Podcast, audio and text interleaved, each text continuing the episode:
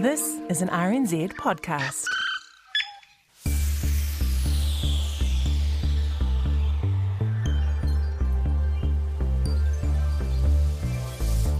Last week here on Media Watch, we looked at Fire and Fury, the multimedia documentary from the Stuff Circuit team, all about the misinformation which helped to fuel the occupation of Parliament earlier this year and which ended in violent riots.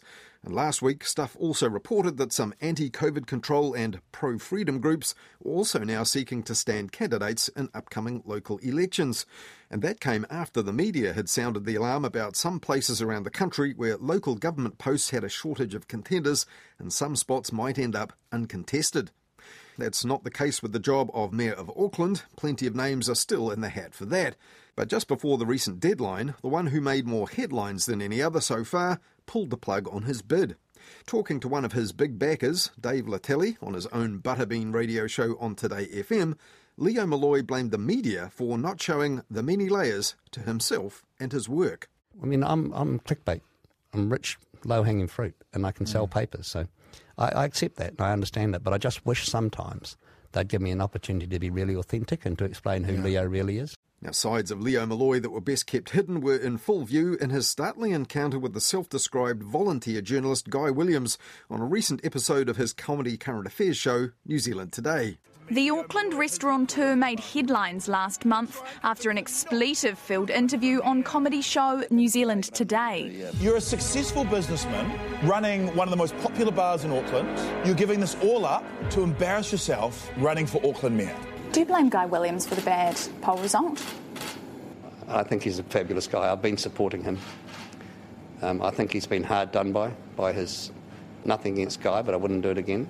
Now, at that time, Guy Williams was criticised by some for giving Leo Molloy the oxygen of publicity and praised by others for lifting the lid on his personality, including Newshub's Patrick Gower.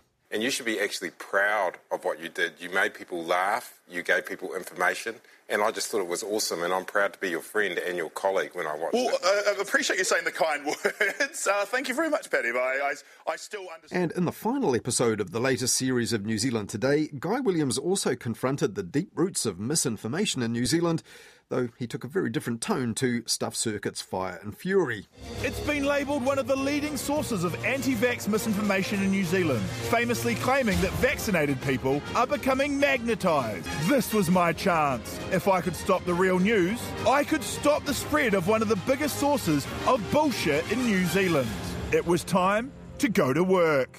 Now, in that episode, Guy Williams investigated a magazine called The Real News, which is on sale all over the country and carries plenty of COVID misinformation. Now, the magazine made headlines last year when around 60,000 copies of it were distributed in Auckland, many by members of Advance NZ and Voices for Freedom. And when Guy Williams tracked down the maker of the magazine, it turned out to be a familiar face. This is my chance to come face to face with the mastermind behind one of the biggest disinformation campaigns in New Zealand history. Oh, f- sake, not you again. Yeah, it's me again. John Eyles was spreading misinformation and conspiracy theories on paper long before COVID 19 or even social media apps were a thing. He founded Uncensored magazine way back in 2005, reprinting lurid online theories about 9 11, aliens, so called chemtrails in the sky, actually just vapour trails from aircraft, and more recently, COVID 19. And now he's still at it with The Real News, in spite of Guy Williams' intervention.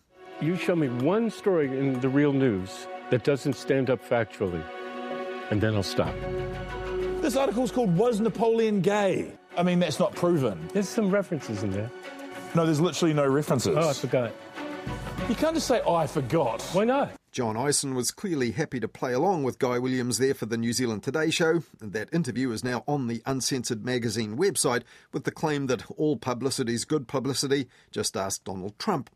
So Hayden Donnell asked Guy Williams, can misinformation be confronted and overcome by journalism, or even his brand of comedy, volunteer journalism?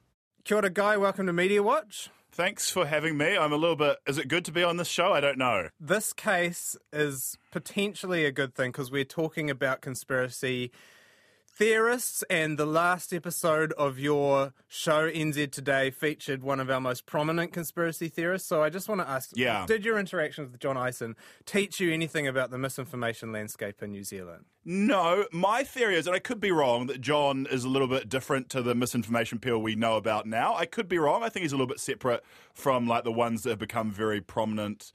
A a lot of these conspiracy theorists I've talked to, they genuinely believe what they're saying. So often in, in media, I think it's broken down into like a, a good versus evil. There's someone there who, you know, like kind of a, a Donald Trump figure who's being funded by the Koch brothers or something like that, and there's some sort of like plan going on. You know, I don't. I think John Eyles is just a genuine New Zealander or an American immigrant to New Zealand who is trying to expose the truth. That's his goal, and in my opinion, he's very um, misguided in that way. You've been trying now for four years because you had him on your show four years ago Yeah. to turn him around. It's obviously proved not just unsuccessful, but almost counterproductive. Yeah, yeah, I don't know. I don't know if I was trying to do that. I was just trying to meet him the first time I met him. But yeah, yeah, I was try. I, I, I occasionally do think, yeah, I can talk some sense into people, or at least talk to them around to my perspective. Yeah. Are you discouraged in that respect? No, I mean, I mean maybe a little bit. Because there's, there's so many times where I'm like, oh, the solution to this is obvious. People, and it, occasionally on New Zealand Today, people do hear my opinion. Like I was amazed when I, I went to Christchurch to talk about the Crusaders, in my opinion, having a terrible name for a Canterbury rugby team. And I talked to everyone on the street, and they're like, "I don't think. Do you think the Crusaders should change their name?" And they're like, "No." And I was like, "Do you know a little bit about the name Crusaders and where that comes from?" And as soon as I explained it to them, ninety percent of the people, besides the dudes I interviewed who claimed to be on ketamine, 90% of people interviewed instantly changed their opinion. It was like really amazing. But then in some of these more um, entrenched views, uh, no, I don't think I've made uh, much progress. But maybe for the viewer, I've maybe enlightened people a little bit. Maybe I haven't. I don't know. We just had a documentary come out this week, Fire and Fury by Stuff Circuit. So, good documentary about conspiracy culture, extreme right, the anti vax culture in New Zealand. But it kind of portrays these people as quite sinister and it's quite serious. Yeah. I do think there's people out there who have become mis- so misguided that they are good people who are doing very harmful things. And is John Eyles one of those people? Potentially, yes. But I wanted to at least show that he's not some sort of evil mastermind, like kind of working away behind the scenes trying to bring down democracy or something like that. Because I don't think he is that. I think he is someone who thinks he's doing the right thing. Should we go to Leo Molloy? The dust is settled. It's over. Leo Molloy's campaign is over. How do you feel now about what's been referred to as your infamous interview with Leo Molloy? It's interesting you said interview there. I thought the interview was great. I was more criticised for the story as a whole. Um, and the, the you know the fluff I put around it, platforming or something like that, and all the criticisms that I've seen. I haven't looked at all of them, and I tried to avoid them just while I was in the absolute slushing around in the in the in the shit pit. I, I will look at them at some point, I guess. But so far, I'm like most of the criticisms are fair. I think some of them maybe were a little bit harsh. I definitely did underestimate the situation. I did this interview a long time ago, and I I did not think Leo Molloy was a serious candidate, and I did not uh, think that he would be the biggest name in the running. When I interviewed him, it was assumed I assumed that Phil Goff was going to be running. There was rumours he was going to retire, but I did not know about that, and I assumed if he was going to retire, there would be another big wig from National or Labour who would, you know, a conventional politician who would be the front runner, and I did not realise that Leo was going to be as successful as he was. So I kind of thought I was doing a fringe New Zealand story, and then yeah, as time went on, maybe it became less than fringe. Maybe I became out of my depth. I'm not sure. I, I was happy with it, and I was proud of what I put out, but um, I understand the criticisms. Would you have done it differently if you'd known he was polling at sort of like second in the race? Yeah, yeah, I might have. And to be honest, a lot of people, even, but even when I did it, we all knew who Leo Molloy was. Everyone told me not to do it. From friends to uh, my bosses, producers, I had to fight to get this story across the line because I was like, this is, uh, you know, uh, the story is in my wheelhouse, as you would say. And the other thing is a weird, like, side pressure that I was feeling is that, you know, one of the criticisms I have of my show myself is that too often it deals with, like, uh, people who are maybe like not so rich or not so privileged, and so I was looking for more stories that were maybe Auckland based or people who were um, rich or well educated, and so Leo Molloy kind of fit the bill perfectly for the kind of story that I was looking for at the time. So I maybe looked past, you know, the the, the other ramifications, you know.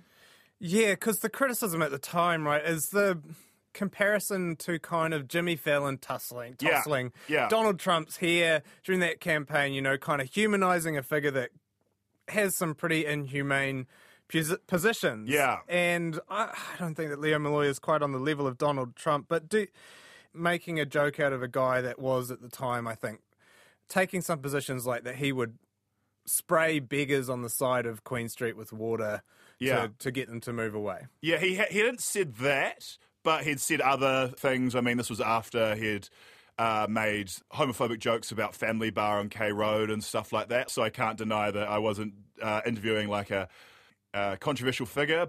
It was my view that I I don't know if being on New Zealand today is a good thing or a bad thing. It's a bit like me coming on Media Watch, you know. Like, It's a risky proposition. yeah, yeah, yeah, yeah, yeah. But it's not like you went in like Jimmy Fallon went, ha ha ha, Donald Trump, ha ha ha, Leo Molloy. yeah. You did say you're an idiot and you should pull out of the race. but I just don't think Leo Molloy. I think he has characteristics that are okay. I think he has the ability to learn. I think um, when I spoke to him about the um, homophobic remarks, I think he genuinely seemed to learn from that. Maybe he's just politically pandering to me off camera. I think he genuinely was regretful for the things he said. I think he has the ability. He's not one of these Trumpian figures because that's what we've found is we've got this new brand of politicians that don't have the ability to experience shame or to um, apologise for what they've done. And I think Leo Molloy does. Maybe I'm wrong. Maybe he was pulling the wool over my eyes or something like that. But I, I, I thought genuinely. Um, uh, I wanted to discourage him for running because he'd embarrass himself, and maybe the can, can, maybe my interview was the embarrassing thing. I'm not sure. He has pulled out of the mayoral race. Yeah. And in his announcement saying why he did it, he said, I wouldn't do Guy Williams again. So do you feel after all the criticism that You're really, you're really flattering me there. Um, I don't, I know where you're going. I, I don't think it is a huge triumph for me or redemption for me. Like I think all the criticism of me are like fear and still stand. is what does it say about our level of coverage of local politics Yeah. that your joke interview uh, in a comedy show was seen as potentially a, an election defining moment? Uh, I think the state of local democracy reporting is probably dire. Um, I think the state of journalism in New Zealand is probably dire. I've had friends and other people and journalists tell me otherwise. But my view of it from starting at, uh, in the media in Auckland 10, 11 years ago is that things have gone drastically downhill. All the journalists have been fired. Ironically, me being a um, pretend journalist is still there. Is that a good sign of our society? No. I think my show's good, but I think um, we need to fund journalism somehow.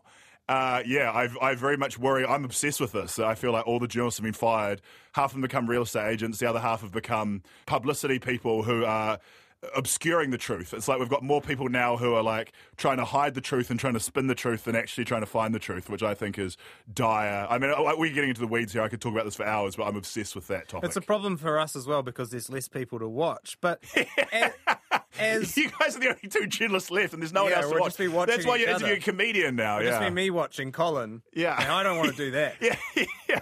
As a comedian, does it feel like a massive burden to be actually charged with shaping real world events and people looking at you like No. you're an actual journalist? No, I'm not charged with that. Uh, I've just taken that responsibility, and people would say I've overstepped, overstepped my ground. I like the stories I do, and I'm proud of most of what I put out. But I definitely I make a lot of mistakes, and I'm not a journalist. What is terrifying is the number of people who come up to me and say, um, "Oh my God, uh, my grandparents watch your show."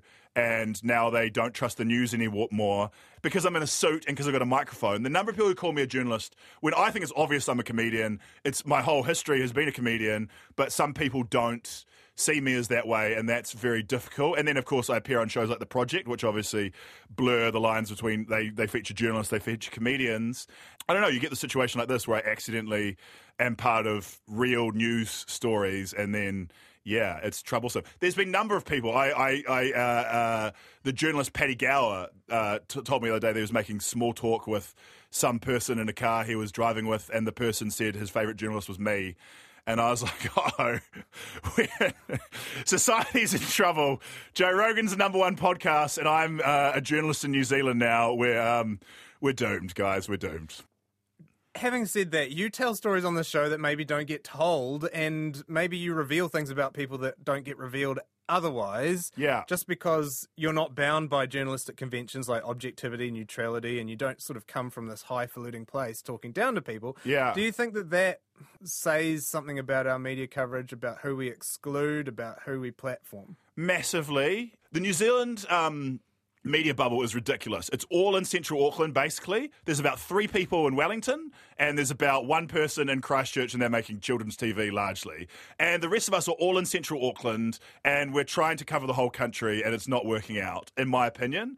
And I think there's two New Zealands, and our entire media um, culture, which is all white you know, largely male, a few female people, but like, and middle class to richer people, is not showing like what the real New Zealand is. And I think New Zealand today, to blow my own horn here, I'm practicing my horn blowing, um, does show a, a side of New Zealand culture that is not shown enough. Whether it shows it properly, whether it does a good job of that, who knows? But like, I think, um, yeah, there's there's there's there's parts of New Zealand that I'm lucky to be able to access that um, you know, uh, underfunded journalists maybe cannot.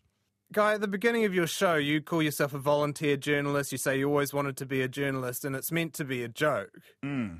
Are you looking down on us, or is there some glimmer of truth there? Do you actually envy us? A little bit. Um, I, I don't think I've always wanted to be a journalist, but I just like in my stand-up comedy, I want to itch scratches that I think annoy me, and so that is a through line of New Zealand today. Like I, a lot of the stories are chosen by me, so that's where it comes from. And like, really, I should become a proper journalist and actually get to the truth, as opposed to just make jokes and you know, like maybe I'm going about it the wrong way, but that is a satisfying and uh, awesome privilege that I have. Yeah, I'm jealous of journalists. Hayden Donnell talking there to Guy Williams, the star of New Zealand Today, which recently finished its third series on three, including that headline making encounter with the headline making Auckland Mayoral hopeful Leo Molloy before he pulled out of the contest. That's still available along with Series 1 and 2 on the on demand platform 3 Now.